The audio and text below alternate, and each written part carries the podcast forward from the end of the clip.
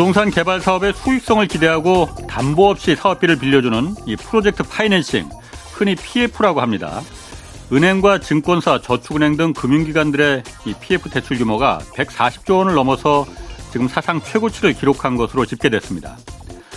부동산 값이 폭등하던 시기에 금융기관들은 이 PF 대출로 막대한 수익을 올렸지만 이제 살이 돼서 돌아오고 있습니다.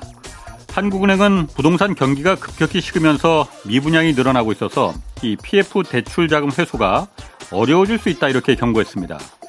특히 상대적으로 안전한 아파트 PF 대출에 주력한 은행들보다 이 상가 또 물류센터 대출 비중이 큰 제2금융권들은 이미 경고등이 켜진 상태입니다. 3개월 이상 미, 이자가 밀린 부실 채권의 경우 은행은 0.1%에 불과한 대 비해서 증권사는 11.4%, 저축은행은 2.4%에 달했습니다. 신용평가 기관들은 최근 증권가 캐피탈, 저축은행, 또 부동산 시탁 등 4개 업종의 신용등급 방향을 부정적으로 조정했습니다. 문 닫는 건설사와 금융기관들이 나오기 시작할 것이란 얘기고 정부도 그래서 지금 구제 대책을 마련하고 있습니다. 근데 분명한 건 집값이 오를 때 돈잔치를 벌였던 기업들을 모두 다 살릴 수는 없습니다. 네, 경제와 정의를 다잡는 홍반장 저는 KBS 기자 홍사원입니다. 홍사원의 경제쇼 출발하겠습니다. 유튜브 오늘도 함께 갑시다.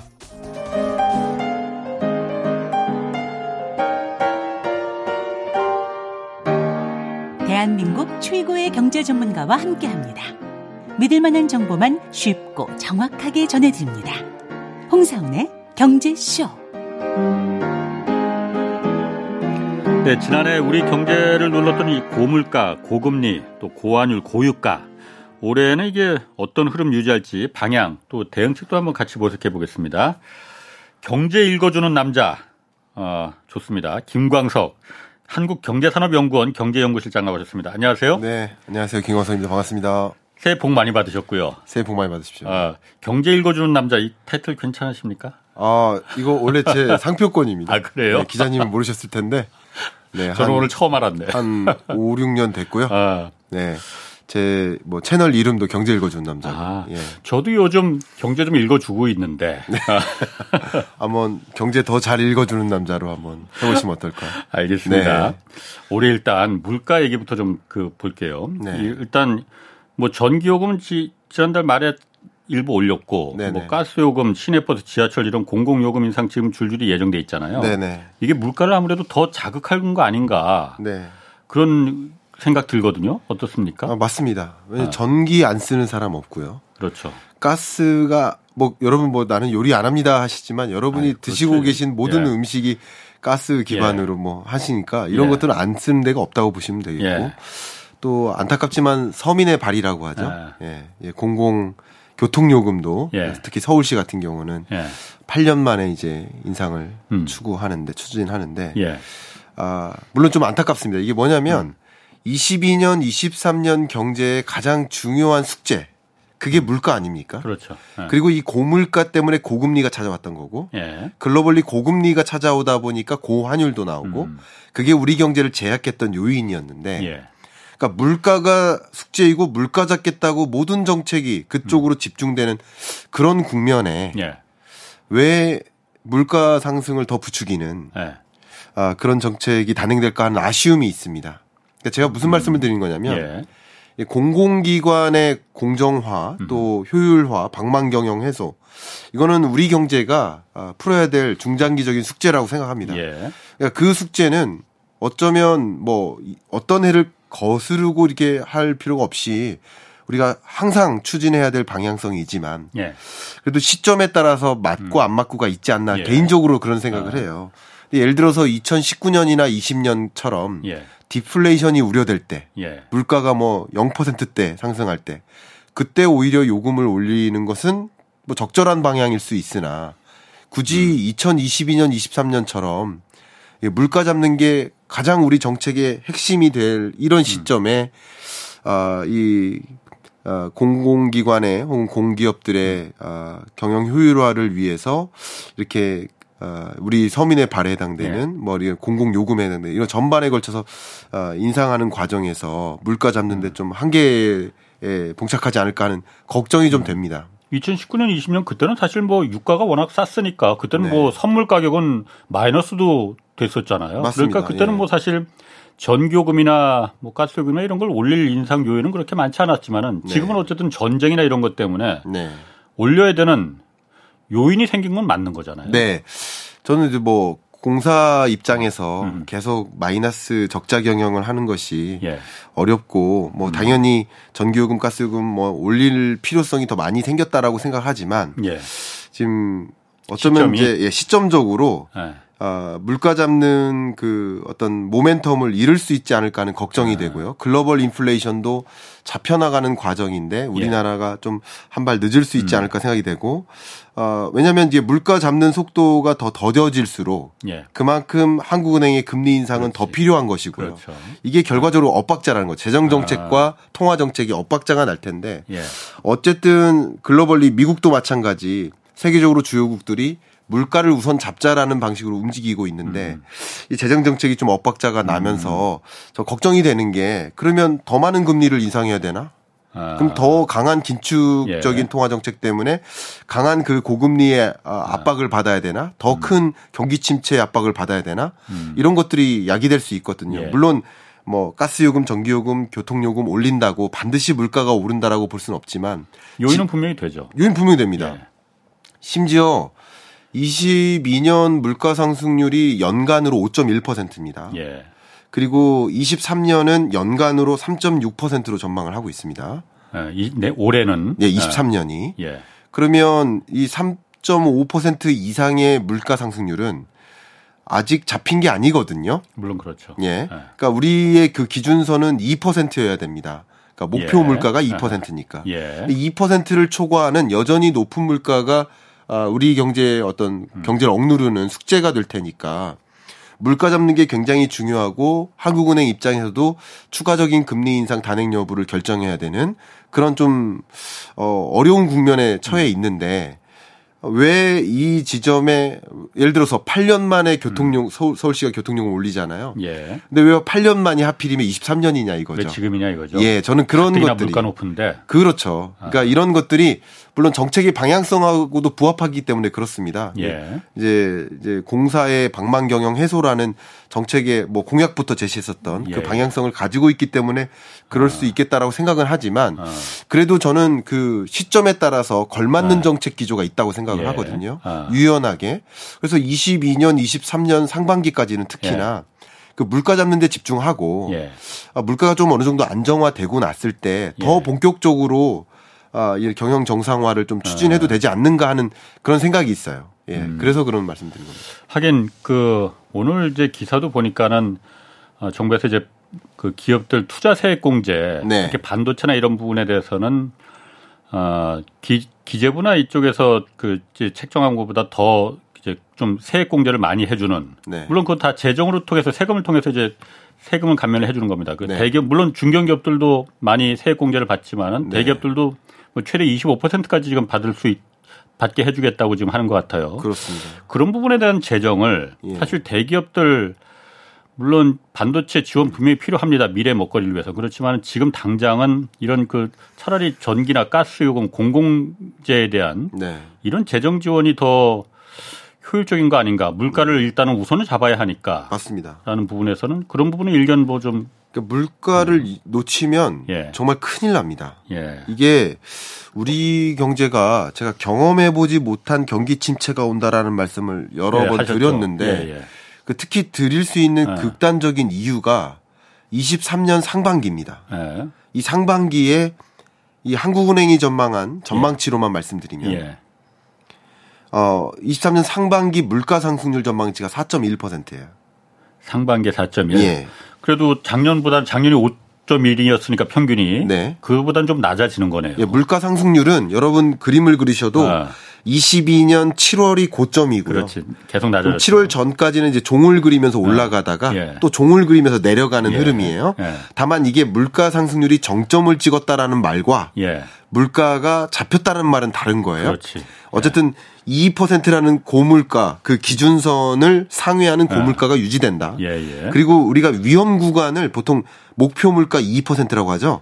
그2% 음. 곱하기 2. 예. 4%가 위험 구간입니다. 예. 그러니까 여전히 23년 상반기까지는 4%가 예. 넘는 고물가 기조가 유지된다. 예. 이 고물가는 서민들한테 굉장히 힘들거든요. 그렇지. 정말 예. 취약합니다. 예. 그러니까 이런 취약한 경제의 회복에 걸림돌을 주는 요인이 될 수 있는 예.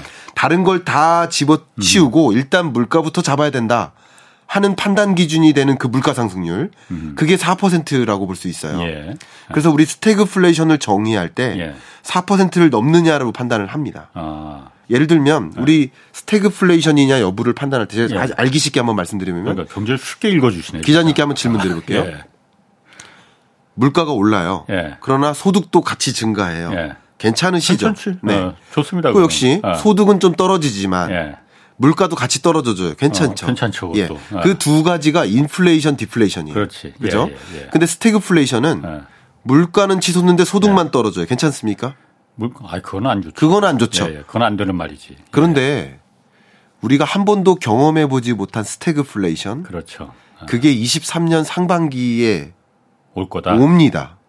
아. 이거는 한국은행의 전망이 예. 내년 상반기 경제 성장률이 1.3%예요. 예, 예. 근데 1.3%는 1.3%의 의미. 그러니까 연간 성장률로는 음. 지금 정부가 1.6, 그렇죠. 한국은행은 1.7로 전망하는데 예, 예. 1.6이냐 1.7이냐가 그렇게 중요한 게 아닙니다. 아. 그러나 어쨌든 이 1%대 성장률은요. 예. 우리나라가 경험했던 네 번의 경제 위기가 있는데 예. 1980년 오일 쇼크 때 아. 마이너스 1.6, 음. 1998년 IMF 외환 위기 마이너스 5.1, 예. 2008년 글로벌 금융 위기, 예. 그리고 2020년 팬데믹 경제 위기 예. 이때 마이너스 0.7. 이 네 번의 경제 위기가 있었거든요. 근데 네 번을 제외하고 가장 나쁜 성장률이에요. 음. 2023년 경제 성장률 전망치가 예, 예. 1.6이든 1.7이든 1.9든 예. 가장 낮은 성장률입니다. 예. 제가 이 말씀을 왜 드리냐면 특히나 2%라는 잠재 성장률을 밑돌면 음. 저는 경기 침체라고 어, 판단하고 있습니다. 예. 이걸 제가 실제 지지난주에 KDI 경제전망실이 있고 경제전망실장님하고 어, 대화를 많이 나눴었거든요. 예. 본인 이게 정의가 교과서에 나와 있지 않기 때문에 네. 어느 수준을 경기 침체라고 볼까 이걸 좀 논의를 해봤어요. 예. 했더니 본인도 잠재 성장률을 밑돌면 경기 침체 국면이다라고 동의를 하시더라고요. 음. 저도 그런 생각을 갖고 있어요. 예, 예. 그래서 지금 네 번의 경제 위기를 제외하면 음. 가장 나쁜 경제가 23년이고 예. 경제 선방 전망치가 맞다면 음. 그리고 이 네 번의 성장률 말고도 2%라는 잠재 성장률을 밑도는 경제니까 이건 경기 침체에 맞고요. 음. 만약에 1%도 채 안 된다 그러면 경제 위기급이라고 볼 수 있을 것 같아요. 그러니까 1% 아래 0, 0%대로 내려가면은 네. 금융위기 글로벌 금융위기 때 우리나라 0.8% 성장했거든요. 예, 예. 경제 위기 때. 음. 근데 23년 1, 1 저기 상반기 상반기가 한국은행은 1.3%로 전망합니다. 예. 그러니까 1.3%는 특히 1.5%도 채 안 되기 때문에 경기 침체 이거는 부인할 사람이 없을 것 음. 같아요. 다시 말씀드리면 그동안에 우리가 경험했던 게 인플레이션 경제 예. 혹은 디플레이션 우려 2019년 20년. 예. 근데 스태그플레이션은 경험을 못 했거든요. 그렇지. 예. 근데 23년 상반기는 예. 제가 22년에는 스태그플레이션이라는 표현을 쓸때 예. 체감적이라는 따옴표를 써서 썼었어요. 체감적이라는 왜냐면 하 아, 체감적으로는 저성장이고 너무나 높은 고물가니까 예. 체감적 스태그플레이션은 된지 몰라도 음. 정의에 부합하는 스태그플레이션은 아니다라는 말씀을 많이 드렸었는데 예. 23년 상반기는 안타깝게도 정의에도 부합하는 스태그플레이션이라는 거죠. 정의에도. 네. 그런 음. 경기 침체는 네.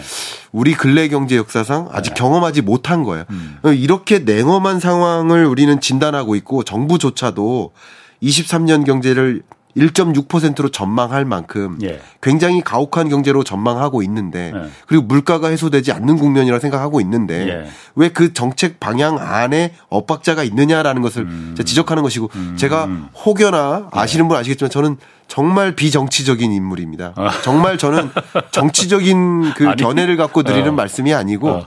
우리나라 경제만을 봤을 때 네. 이게 맞는가 하는 의문을 제가 갖고 있는 어. 거예요. 아니 그러면 근본적으로 제가 네. 좀 무식한 질문 하나 좀 드릴게요. 아닙니다. 그냥 사람들이 경기가 네. 침체 이제 분명히 된다고 하니까 네. 그러면은 실업률도 늘어날 거고 보나마나 네. 사람들 이제 씀씀이도 부주, 줄어들 거 아니에요. 맞습니다.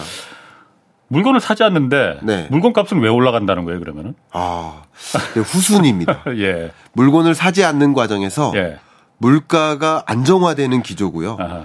왜냐하면 물가라는 게 이게 마치 그 스케이트 타시거나 달리기 우리 테니스 칠 때도 보시면 예. 달리기 하잖아요. 예. 그럼 한 번 달리면 갑자기 멈출 수가 없잖아요. 그렇죠. 그렇죠. 마치 이런 아. 거예요. 아. 예를 들면 예. 뭐 이것저것 물가 다 올라요. 예. 그러면 우리 기업들이 임금 협상 과정에서 뭐라고 예. 합니까? 물가 상승분만큼은 음. 반영해서 임금 올려달라. 예. 그럼 임, 임금은 개인 노동자 입장에서는 소득일지 모르지만 기업 예. 입장에서는 비용이니까 그렇죠. 아. 이것저것 다 오르니까 제품 가격에 반영되죠. 그렇죠. 그럼 아. 그 제품 가격 예를 들어서 단무지 가격 오르고 햄 가격 오르고 아. 뭐쌀 가격 오르고 김 가격 다 올라요. 아. 전기 가격, 가스 요금까지 올라요. 예. 그럼 김밥 가격 또 올릴 수밖에 없지 않습니까? 예, 예. 그럼 그런 식으로 물가가 한번 올라가기 음. 시작하면 헤어나올 수가 없어요. 음. 그러니까 그런 과정에서 물가가 오르는 것이지 예. 그렇다고 음. 해서 소비가 늘어나는 것은 아니라고 그렇죠. 볼수 있겠습니다. 김밥 가격이 올라가면 당연히 더 안 사 먹겠지. 그런데도 이상하게 김밥 가격은 올라간다. 네. 그거 참 이해하기는 힘들지만은 그게 사실 지금 최악의 경우인데 그게 네. 바로 스테이크플레이션이라는 거죠. 그렇습니다. 그게 올 거라는 거죠. 네, 그렇습니다. 특히나요. 음. 정말 중요한 말씀 주셨는데요. 우리가 가격이라는 것은 좀 하방 경직성이 있어요.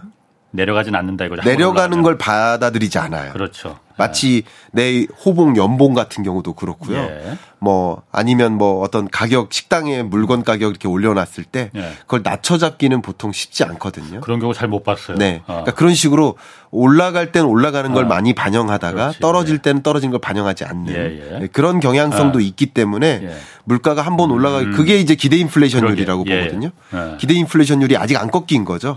그래서 물가는 계속 어, 높은 물가고 제가 또 한 가지 좀 음. 가혹한 말씀 드려보면 아, 뭐 지금도 가혹한데 뭐, 이미요? 어, 너무 잘 읽어주시려 보니까 그냥 가혹함이 막 예. 느껴지네요. 예, 근데 말씀을 좀 드려보도록 예, 예. 하겠습니다. 여기 이제 물 한 잔이 있는데요. 예. 이게 100원이에요. 예. 그 200원으로 오릅니다. 예. 그 300원으로 올라요. 예. 그 물가가 계속 100원씩 어. 올랐죠. 예. 근데 물가 상승률은 100%에서 50%로 음. 떨어졌죠. 아, 그렇지. 제가 드리는 이야기가 예. 뭐냐면요. 물가 정점 찍었지 물가 아직 안 잡혔다라는 거 첫 번째. 예. 그두 번째는 물가 상승률이 떨어지는 거지 물가는 여전히 오르는 거다. 음. 그러니까 우리의 어, 그 정말 경험해 보지 못한 예. 어려움을 느끼는 가난함을 예. 좀 느끼는 예. 그런 시점이 23년 상반기다.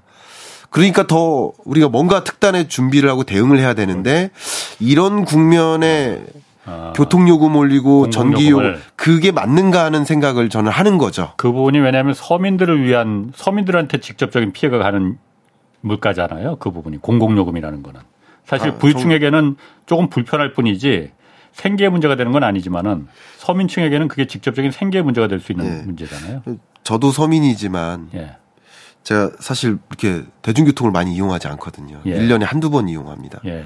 대중교통 요금 오르면 대중교통을 예. 많이 이용하는 특히 그 대중교통을 이용해서 생업을 벌이시는 예. 그런 분들에게는 정말 즉각적인 피해입니다. 음.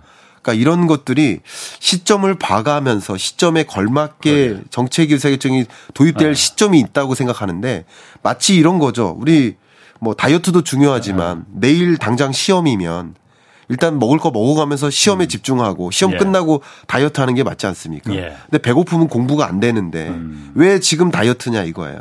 다이어트도 필요하고 예. 시험 공부도 필요한데 예. 시험이 내일이면 어. 일단 시험을 봐야 된다는 거죠. 예. 그러고 나서 다이어트도 생각할 필요가 있는데 음. 물가가 어쨌든 지금의 어, 전망 스탠스로 보면 23년 끝자락이나 24년 초면 예. 안정화될 거로 보고 있어요. 예.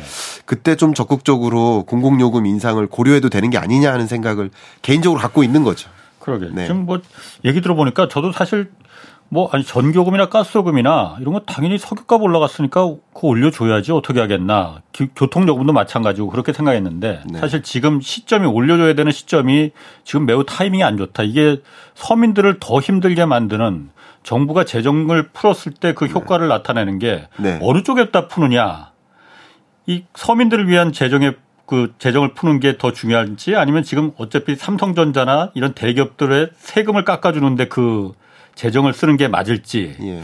그 부분은 사실 저도 정답은 모르겠지만은 좀 잘 판단했으면 좋겠어요 정부. 저도요. 제가 또 한 가지 좀 의견을 좀 드려본다면 예. 이게 좀 드리고 싶은 얘기가 참 많네요. 근데 기본적으로 우리 예. 경제학 교과서에 예. 여러분도 잘 아시겠지만 민간 기업은 사, 이, 이런 민간재를 생산하는 거예요. 근데 공사는 뭐를 생산합니까? 공공재. 공공재를 생산해요. 그렇죠. 근데 공공재와 민간재의 이 경제학 교과서에 쓰여 있는 네. 공공재와 민간재 차이가 뭘까요? 그러니까 공사를 만든 이유가 뭘까요? 공공재는 효율성과 형평성을 고려할 때 효율성이 아닌 형평성을 우선하는 거죠. 그렇죠. 그죠? 그러니까 공공이죠. 그게 공공재예요. 네, 네, 네. 그 민간재는 효율성을 쫓습니다. 그렇죠. 그러니까 가격 오르고 인건비 오르고 뭐 유가 오르고 하니까 네. 가격을 올리는 건 민간 기업으로서 할 일이라고 생각합니다. 예. 적절하게 예. 지속 가능한 성장을 위해서. 예. 그러나 공사는 그럴 때일수록 음. 공공요금 안 오르도록 음. 적자를 봐가면서라도 그게 나라가 해야 될 일이 아닌가라는 아. 기본적인 제 생각이 그렇죠. 갖고 있기 때문에 아. 제가 그 방만 경영 해소나 효율화가 나쁘다라는 것이 아니라 적정한 음. 시점이 있다는 것을 강조하고 싶은 거죠. 음, 맞습니다. 자, 아까 오프닝에서 잠깐 말했듯이 지금 부동산 PF 이것 때문에 건설사들 뭐 금융기관들 다 이제 수도 없이 문 닫을 가능성이 있으니 네. 거기 좀 대비해서 정부가 좀 재정을 투입하겠다는 거잖아요. 네. 뭐 그것 저도 사실 뭐 이렇게 반대하는 건 아니지만은 네. 사실 금융사 뭐 증권사 보험사들 작년까지만 해도 PF로 돈 떼돈을 벌어서 네. 그러게야말로 성과급 잔치하고 그런 거 우리 다 봤습니다. 네. 그 기업들을 그럼 지금 어려 어려워졌다고 해서 살려줘야 되느냐 그때 대비하지 않고 그냥 네. 성과 정말 방망경영했던 그 기업들을 네. 살려줘야 되느냐 세금을 들여서 재정을 통해서 네, 네. 어떤 부분을 더 재정을 투입해야 될지 네. 정부가 좀 잘 뭐 고심을 좀 했으면 좋겠습니다. 네.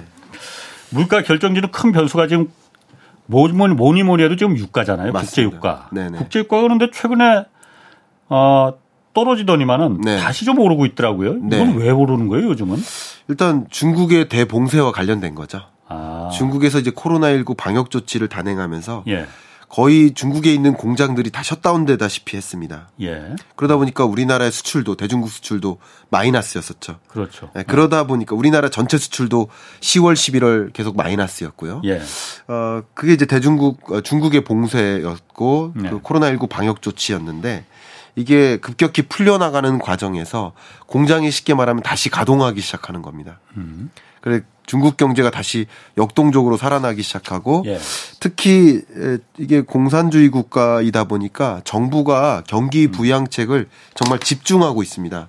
그런 과정에서 어, 말 그대로 경제의 활동 장체, 음. 활동 자체가 이제 이렇게 역동성을 보이고도 늘어나는 과정에서 중국으로부터의 원유 수요가 급증하는 거죠. 아, 그러면서 예. 일단 기본적으로 국제 유가가 하락했었던 것은 예. 23년에 글로벌 경기 침체가 온다라는 그 전망 때문에 예. 원유 선물 가격 자체가 떨어졌었던 것이고 실제 국제 유가에 반영돼서 음. 예, 거래되는 유통 가격도 떨어지고 그렇게 움직였었던 거라고 볼 수 있고요. 예. 근데 글로벌 경기 침체만큼은 어, 반영되면서 국제 유가가 22년 2분기가 고점이고 예. 22년 2분기를 지나면서 하향 안정화되고 23년에도 그렇게 높게 유지되지 않는다 이렇게 전망하다가 예.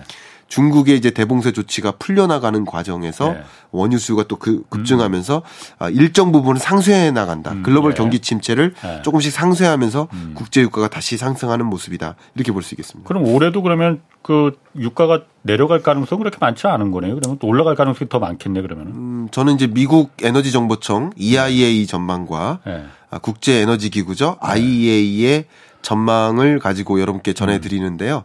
제가 국제 유가를 전망하지는 않으니까요. 음. 그러니까 국제 유가 전망치를 받아들여서 예. 어, GDP 증가율을 계산하는 방식이니까. 네. 근데 EIA, IEA의 전망에 뭐 일치하는 부분은 음. 23년 2분기가 22년 2분기가 고점이고요. 예. 그림을 한번 같이 그래프를 음. 그리듯이 그려보시면 좋겠습니다. 22년 2분기가 고점이고 22년 3분기, 4분기 하향 안정화되다가 음. 예. 23년 1분기가 또 저점이고요. 예. 그리고 23년 2, 3, 4분기 상승한다. 예. 상승하는데 22년 2분기만큼은 상승하지 않는다. 음. 이게 스탠스고요. 그러니까 100달러를 초과하거나 이런 상승세는 아니고요. 아니고 한 90달러 네. 근방에서 네. 예, 그렇습니다. 음. 그렇게 어, 완만한 상승세. 그러나 이 국제 유가의 흐름조차도 예. 어쨌든 고유가 시대인 건 맞거든요. 음. 예, 그런 것이 물가 어, 뭐 물가가 빨리 잡힐 것이다라는 기대를 꺾어 놓는 그런 흐름이라고 생각할 수 있겠습니다. 올해 또 관심 있는 게 어쨌든 금리잖아요. 네네. 금리 미국 특히 미국 금리가 어떻게 될 거냐 이게 우리나라 금리에도 영향을 미치니 뭐 영향을 미치는 정도가 절대적인 영향이니까 네. 네. 미국 금리는 어 어떻게 되는 겁니까? 계속 올라가는 겁니까? 아니면 좀 이제 하, 그 여름이나 가을쯤이면 좀 내려갈 가능성도 보이는 건지 네, 그 전망이 좀 다 제각각이에요. 네, 전 가을까지는 안 가고요. 네. 어, 종착지는 어, 봄 여름이라고 생각합니다. 종착지라는 게 그러니까 최종 금리. 어, 최종 금리. 예, 예. 최종 금리는 어. 터미널 레이시라고 하죠. 예, 예. 그 최종 금리는 23년 2분기 초라고 생각을 개인적으로 하고 아, 있습니다. 아, 올해 뭐 하여튼 초여름 정도에 네. 네. 그러니까 추가적인 금리 인상이 단행되긴 할 텐데요. 예. 매우 강하게 단행되진 않고요. 음.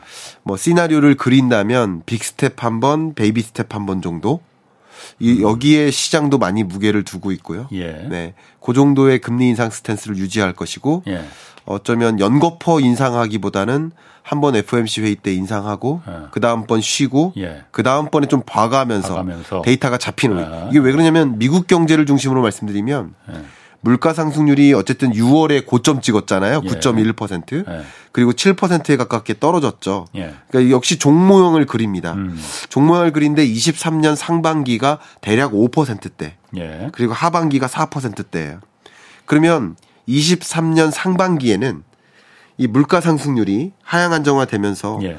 예를 들어서 어, 5, 4를 지나는 구간이 있어요. 물가 상승률이. 예. 를 들면 예. 3월, 4월 정도가 예. 뭐 5%, 음. 4, 4.5% 이렇게 물가 상승률이 하향 안정화되는 그런 추세를 음. 그릴 수 있습니다. 예. 그런 구간이 기준금리와 크로스되는 구간이겠죠.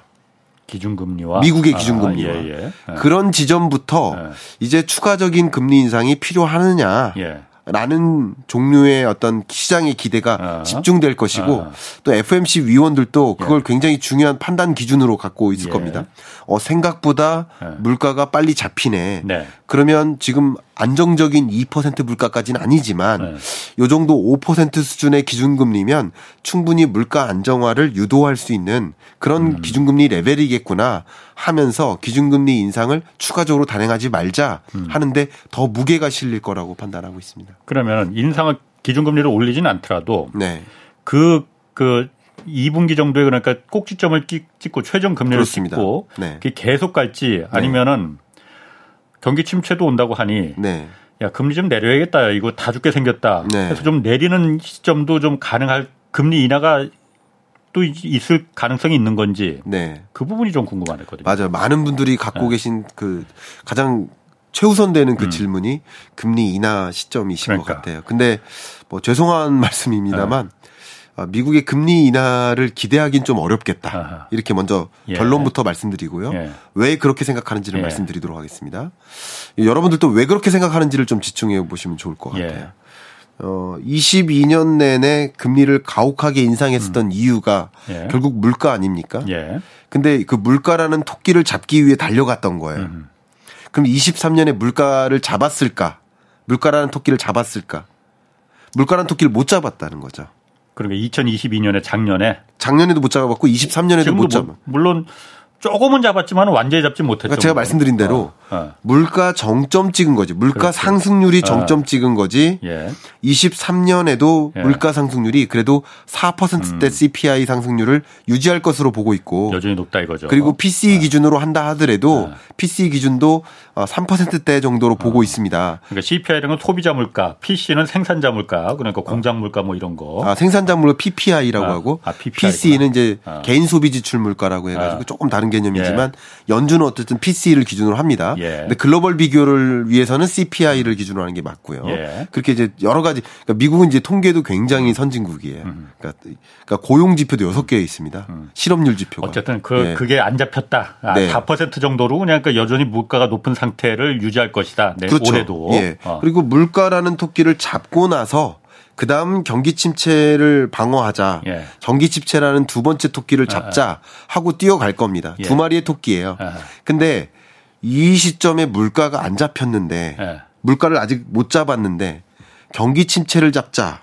하고 뛰어가면 금리를 인하하면 예. 그럼 두 마리 토끼를 다 놓치는 다 거죠. 아. 그게 이제 볼커의 통화 정책 기조고 파월은 볼커를 거의 어, 흡사 아, 비슷하게 네. 통화 정책 기조를 갖고 있기 때문에 예. 파월의 마음은 그러하다. 그리고 두 번째로 또 강조하고 싶은 게 경기 침체가 무서워서 금리 인하를 할까? 예. 금리 인상을 안 할까? 예. 그거는 시장의 기대예요. 아.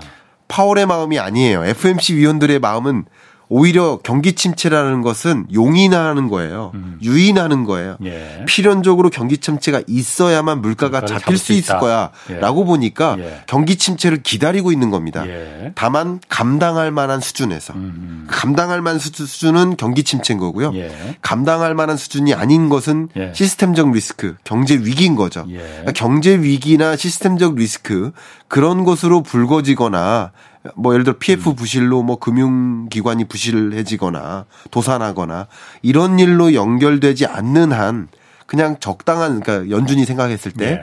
적당한 수준의 0%대 성장률 이런 경기 침체는 우리가 당연히 필요하다라고 보는 입장이니까 경기 침체가 우려돼서 경기 침체를 막기 위해서 금리를 인하한다? 음.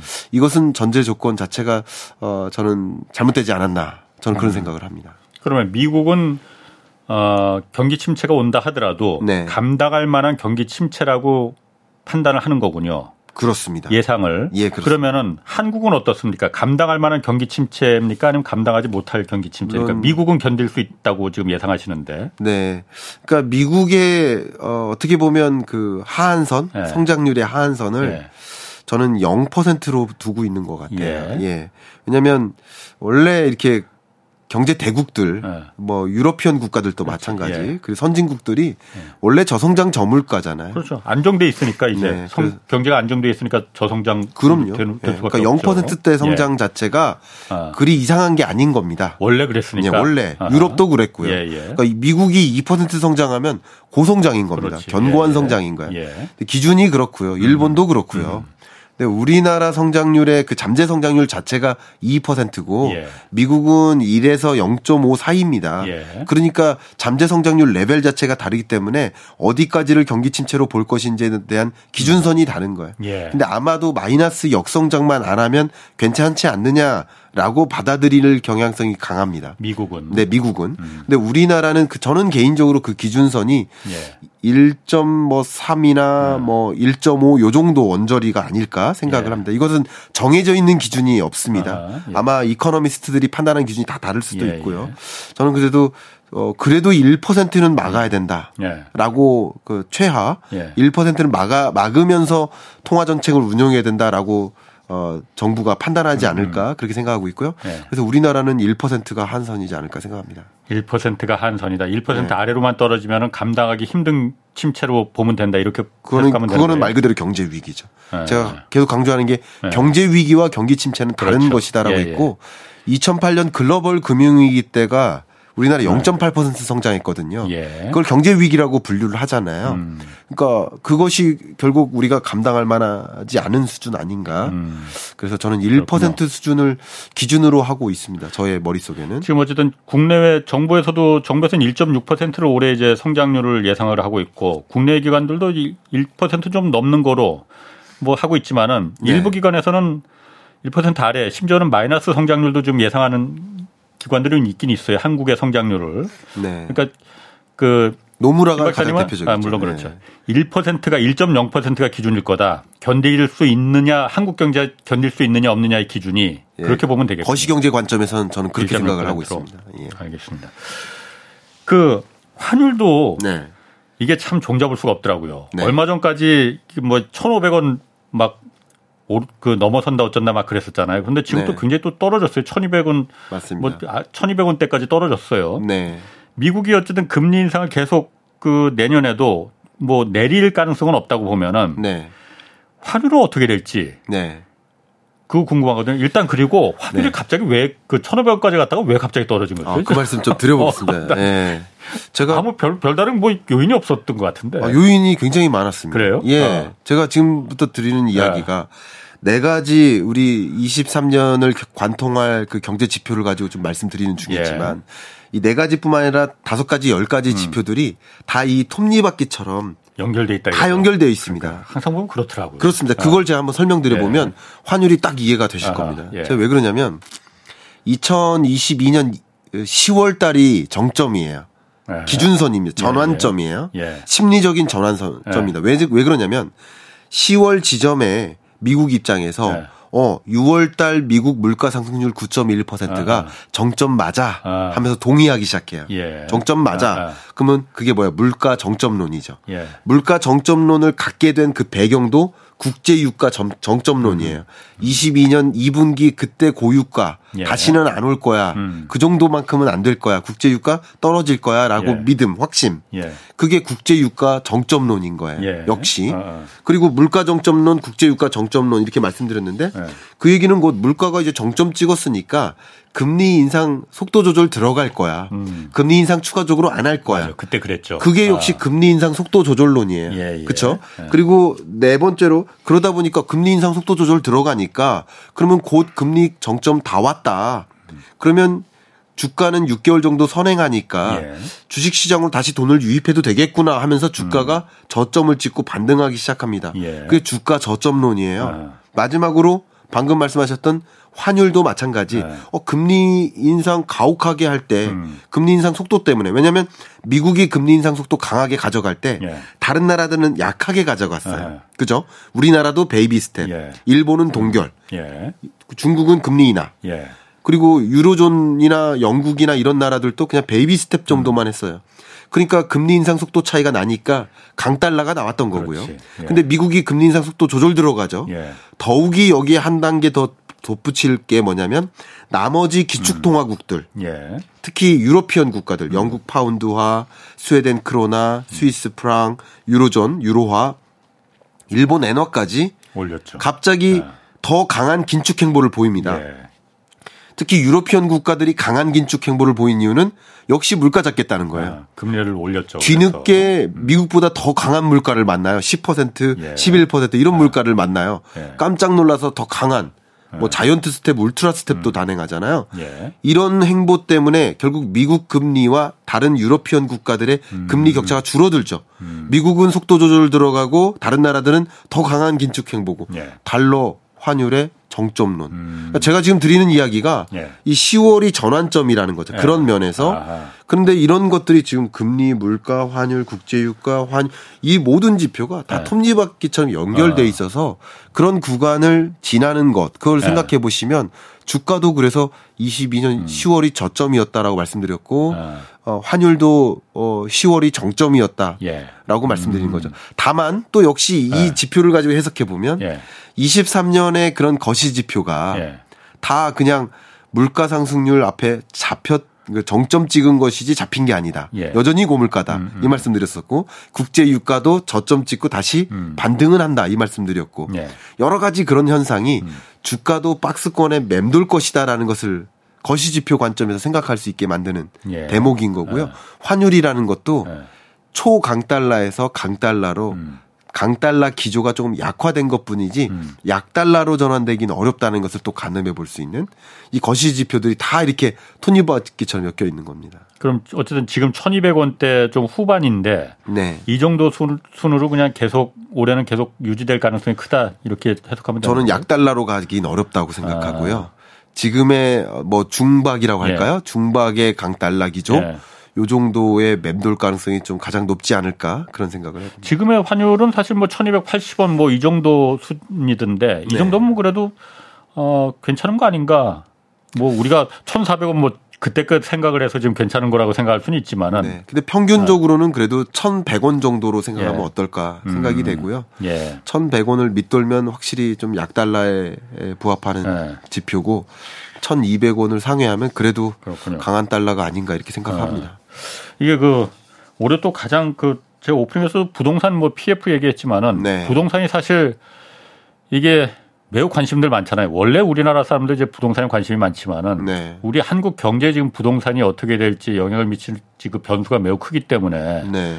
올해 그 부동산이 어떻게 될지 어이 어떻게 보십니까? 네. 지금 부동산은 우리 경제에서도 아. 중요하지만 우리 이 방송을 듣고 계시는 네. 청취자 시청자 여러분들 음. 입장에서도 어, 거의 전 재산이기 때문에 그렇죠. 네, 중요하지 예. 않을 수가 없습니다. 예. 전 재산 이상인 경우가 더 많죠. 예. 자가 점유율이라는 지표를 가지고 보면 예. 어, 우리나라의 거의 반 정도가 자가고 반 정도가 세입자라고 볼수 예. 있습니다. 그러니까 예. 결국은 집값이 오른다고 다 좋은 게 아니고 음. 떨어진다고 또 다 좋은 게 아니죠. 처한 입장마다 다를 거라고 생각을 합니다. 근데 집값은 23년에 뭐 10월 달에도 말씀드렸던 것처럼 조정되는 국면이다. 이렇게 예. 먼저 결론부터 말씀드리고요. 예. 왜 그렇게 생각하냐면 일단 금리가 음. 이 집값에 굉장한 영향을 미칩니다. 당연하죠. 그리고 예. 예. 그 금리가 예. 직접 이 자산 가치 조정을 가져다 주기도 하지만 예. 더 중요한 것은 금리가 공급자와 음. 수요자에게 영향을 미치는 거죠. 공급 특히 수요자 측면에서 보면 수요가 어떻게 될까라는 것을 판단할 때 여러 가지 지표를 우리가 계산을 하는데요. 가장 많이 보는 게 구매 의사와 음. 구매 여력입니다. 예. 구매 의사는 특히 우리는 한국은행의 주택가격 전망 CSI 이 음, 지표를 음. 가지고 보는데 예. 구매 의사가 지금 역사상 저점이에요. 음. 이 통계를 집계한 이래로. 예. 왜냐하면 금리가 올라가면 올라갈수록 예. 이 높은 금리를 부담하고 내가 집을 사야 되나 하는 매수 의사가 꺾이는 거죠. 그것도 그렇지만은 더 떨어질 거를 사람들이 다 기대하기 때문에 그렇습니다. 지금 사는 건 바보다 이 생각이 다 그렇죠. 머릿속에 충만해 있거든요. 맞습니다. 네. 그런 생각 때문에 구매 의사가 꺾이는 것이고 예. 그러니까 다, 시 말씀드리면 저의 전망보다도 예. 뭐 저의 전망이 반영된 여러분의 전망일 예. 수 있지만 예. 여러분들이 보통 어 23년 예. 내내 집값이 떨어질 거라고 이미 잠정적으로 생각하고 계시기 때문에 예. 아 집값 어, 집 매수 시점을 좀 늦춰야겠다라고 예. 이미 생각하고 음. 계시기 때문에 네네. 매수로 연결이 안 된다는 거죠. 예. 첫 번째 구매 의사. 예. 그리고 구매 여력인데요. 예. 실제 구매 여력을 확인할 수 있는 지표 HAI라는 굉장히 HAI라는 굉장히 유명한 지표 구매 여력 지수인데 예. 이 구매 여력 지수를 판단할 때 가장 중요한 변수가 역시 음. 주택 주택담보대출 금리입니다. 음, 그렇죠. 금리가 예. 올라가면 올라갈수록 같은 돈을 빌려도 더 많은 이자를 상환해야 되기 때문에 예. 구매 여력 자체가 줄어들죠. 우리나라 평균 가구당 그 소득이 명목 기준으로 한 390만 원 정도 되거든요. 월. 예, 월. 예. 그러면 그, 그 정도면 예를 들어서 이자를 100만 원은 내가 납입할 수 있어. 예. 하지만 같은 돈을 빌렸을 때 200만 원 납입은 어렵거든요. 그렇죠. 예를 예. 들면 예. 그러니까 구매 의사가 있을진 몰라도 구매 여력 자체가 안 되는 거죠. 음. 이런 이런 이자는. 그렇죠. 예. 그러니까 금리가 올라가면 구매 의사 구매 여력을 다 떨어뜨립니다. 예. 그러니까 지금 일어나는 것이 거래 절벽 현상인 음. 거고요. 예. 그다음 공급자 측면에서 생각을 해 볼게요. 음. 공급자 측면에서는 특히 기존 주택 공급자, 다주택자나 음. 아니면 어, 갭 투자자들 포함해서 예. 기존 주택을 공급할 의사, 예. 내다 팔겠다 하는 의사는 금리가 올라가면 올라갈수록 강해집니다. 너무나 그렇지, 당연하죠. 그렇지. 이자 상환 부담이 커지니까. 아, 예, 예. 그리고 역시 집값이 안 좋아질 거야라고 부정적으로 아. 전망하면 할수록 예, 예. 하루라도 빨리 팔고 싶은 거죠. 예. 그게 결국 금매 아니겠습니까? 그렇지, 그리고 예. 못 갚는 이게 특히요 금리가 올라가면 음. 자산 가치가 조정되죠. 예. 그럼 가계부채 규모는 커지죠. 예. 왜냐하면 이자를 못 갚으니까. 아. 그럼 가계부채 규모가 커지면 결국 자산보다 부채 규모가 커지는 계층. 음. 이들을 가계부채 고위험군으로 정의를 합니다. 음. 이 계층이 늘어나요. 예. 왜냐 자산 가치가 조정되니까. 예. 그럼 이런 경우는 금매도 아니죠, 사실은. 경매. 경매입니다. 예. 그러니까 이런 공급이 늘어나는 예. 거예요. 그럼에도 불구하고 낙찰이 계속 떨어지, 낙찰률이 예. 떨어지잖아요. 예. 낙찰가도 떨어지고 아. 이런 현상이 22년 말이었죠. 예. 하반기에 나타났던 부동산 매매 가격의 조정의 초입 구간에 해당하는 그런 아. 특징들이라고 볼 수 있고요. 예. 그러면 23년에는 뭐 기준금리는 더 추가적으로 올라가고 예. 시중금리는 뭐 떨어질 수도 있습니다만 예. 올라갈 개연성이 더 높다고 저는 생각을 합니다. 예. 혹자는 뭐 어떤 연구자는 이미 반영돼서 시중금리는 떨어질 수도 있다라고 말씀하시는 분들도 계신데 저는 그거는 좀 가늠하기 어렵다 이렇게 예. 말씀드리고 어쨌든 선행 왜냐하면 시중금리가 기준금리를 선행할 수도 있고 음. 후행할 수도 있어요. 예. 동행할 때도 많아요. 그렇기 때문에 저는 단정 짓고 싶진 않고요. 음. 어쨌든 고금리 기조가 유지된다라는 것은 정확한 거니까 예. 그런 과정에서 이, 이 구매 의사나 구매 여력이나 아까 공급자의 공급 의지 이런 것들이 계속 아, 집 가격을 떨어뜨리는 방향으로 하방 압력으로 작용한다는 거죠. 그렇기 음. 때문에 집값은 지금 12월 기준으로 어, 전국 평균 아파트 매매 가격 등락률 이게 마이너스 1.57%를 찍었거든요. 이 값은 23년 1, 2월에 더 추가적으로 떨어지고요. 저는 개인적으로 기준금리의 고점 지점, 네. 그 지점에 하락률이 더 어, 깊이가 커질 것이다. 음. 이렇게 보고 있고 주간 단위로 보면 집값 상승률이 전국 평균 아파트 매매 가격 전주 대비 하락률이 지금 마이너스 0.5% 수준입니다. 음. 전주보다 0.5%가 빠지는 거예요. 예. 이거는 굉장히 음. 빠른 하락세거든요. 음.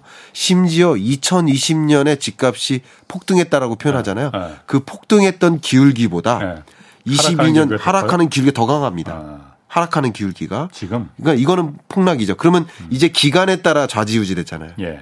폭등했던 기울기보다 폭락했던 기울기가 더 강하니까 예. 이 폭락하는 그 기간이 2020년, 21년에 폭등했던 그 기간보다 아. 약 1년 반, 2년 정도 예. 그 기간보다 더 길다면 2020년 전 저점을 다시 갱신할 수 있는 거죠. 더, 더 하락할 더 수 내려간다 이거 내려갈 수도 있는 거죠. 음. 그리고 그런 가능성이 있다라는 것을 IMF도 얼마 전에 그렇죠. 경고를 했었던 것이죠. 그러면은 지금 사실 이제 하락기가 이제 이제 시작이 됐다고 보는 거잖아요. 그렇습니다. 그러면 이게 하락 그 집값이 바닥을 찍는 시점 뭐 그거 사실 뭐 무슨 점쟁이가 아닌데 뭐알 네. 수는 없겠지만 은 대충 그래도 전문가들은 경제 읽어주시니까 네. 예측은 하실 거 아니에요. 예, 예. 물론 그게 정확하다고 볼 수는 없겠지만 네. 언제쯤 바닥을 찍을 거냐. 네. 아까 어. 너무 좋은 질문 주셨고요. 네. 그 이거 굉장히 중요한 게요. 네. 저도 제 채널을 운영하고 있지만 네. 세입자분들께서 특히 예. 신혼부부 세입자분들이 예. 저 지금 전세 음. 계약 기간 만료돼 가는데 음. 이제라도 집을 사는 게 맞습니까? 예. 아니면 더 전세를 1년 정도 늦췄다가 아. 사는 게 맞습니까? 이런 질문 하시기 때문에 예. 그 하락의 저점을 좀 예. 판단하는 건 매우 중요할 것 같아요. 예. 그리고 앞서 말씀드렸었던 것처럼 소비자 물가 상승률과 음. 물가는 다르다라고 했던 것처럼 제가 지금 드리는 이야기는 주로 어, 전국 평균 아파트 매매 가격 등락률입니다. 이 등락률이 23년 연내에 계속 마이너스에 맴돌 것이다라고 생각을 하고 있습니다. 올해 1년 내내. 네. 그러니까 다시 말하면 등락률이 더 떨어지거나 다시 제로에 가깝게 부합 보합에 가깝게 올라온다 하더라도 여전히 계속 조정되는 국면이라는 거죠. 음. 떨어지는 속도가 주춤해질 수는 있어요. 예. 그러나 떨어지는 그 정도는 계속 약이 될 것이기 때문에 어. 제가 보기에는 금리 인하라는 것이 어. 적극적으로 단행되기 시작하기 직전 예. 혹은 금리 인하가 있을 거야라는 예. 시장의 어. 기대가 어. 거의 어 정점에 달하는 그런 지점 예. 그런 지점이 있지 않는 한 23년 연내에는 집값이 추가적으로 계속 조정될 것이다라고 판단하고 있고요. 계속 내려갈 거다. 네. 거 어. 다만 이 이게 왜 그러냐면요. 뭐든지 이 통계가 네. 종을 그립니다. 네. 정규 분포에 가까워요. 삐죽삐죽 튀어나오긴 음. 하지만 종을 그려가면서 움직입니다. 크게 보면은. 네, 그래 보면 그래요. 어. 근데 지금 조정률이 예. 마이너 주간 단위로 마이너스 0.5%에 가깝게 떨어졌는데 예. 이게 플러스에 가깝게 올라간다 하더라도 네. 올라가는데 적어도 7, 8개월 걸립니다. 지금부터 이게 보합에 가깝게 올라간다 하더라도 아, 예. 그럼 7, 8개월 동안 여전히 마이너스 하락률을 보인다는 뜻이에요. 예. 하락률이 좀 좁혀지는 것 뿐이죠. 예. 0에 가깝게. 예. 그러나 여전히 떨어진다는 거죠. 예. 이종 모양 그 기본적인 통계만 보셔도 음. 여러분 대충 그림을 그리실 수 있고요. 음, 음. 단기적인 전망만 또 해봐 드린다면 네. 보통 단기적인 전망을 할 때 전세 가격 매매 전세 가격 등락률을 음, 음. 가지고 선행 지표로 삼습니다. 그렇죠. 전세 가격이 떨어지면 한 달 정도 있다 집 가격이 또 떨어진다. 예. 이렇게 보고 있거든요. 예. 근데 전세 가격 하락률은 0.7%예요. 마이너스. 오히려 더 높네 지금. 더 마이너스가 큽니다. 아까 매매가는 0.5%라고 했잖아요. 네, 주간 단위로. 아. 그러니까 전세 가격이 이만큼 조정되고 있다는 얘기는 예. 후순위로 집값도 어, 이렇게 판단해 볼 수 있다고 아. 생각을 해요. 예. 그래서 이렇게 여러분들이 판단 기준을 가지고 보신다면 23년에 기준금리가 어쨌든 인하는 없고 동결될 가능성이 높다 그런다면 예. 23년 연내에는 그래도 집값이 보합에 가깝게는 올라갈지 몰라도 예. 왜냐하면 이것은 어, 규제 완화책이 또 도입되니까 예. 살수 있는 사람은 사게 만들고 아, 아. 또 어, 이제 다 떨어질 만큼 떨어졌다라고 생각하는 사람들은 또 사고 싶어지거든요. 예. 그러면 그 매수세를 다시 반등시켜서 다시 이렇게 플러스에 음. 가깝게 움직일 수는 있습니다만 그게 플러스로 전환되기는 어렵겠다 이렇게 판단하고 있습니다. 알겠습니다. 아유 잘 읽고 잘 읽어주셨습니다. 네. 김광석 경제산업연구원 실장이었습니다. 고맙습니다. 감사합니다. 홍사원의 경제쇼였습니다.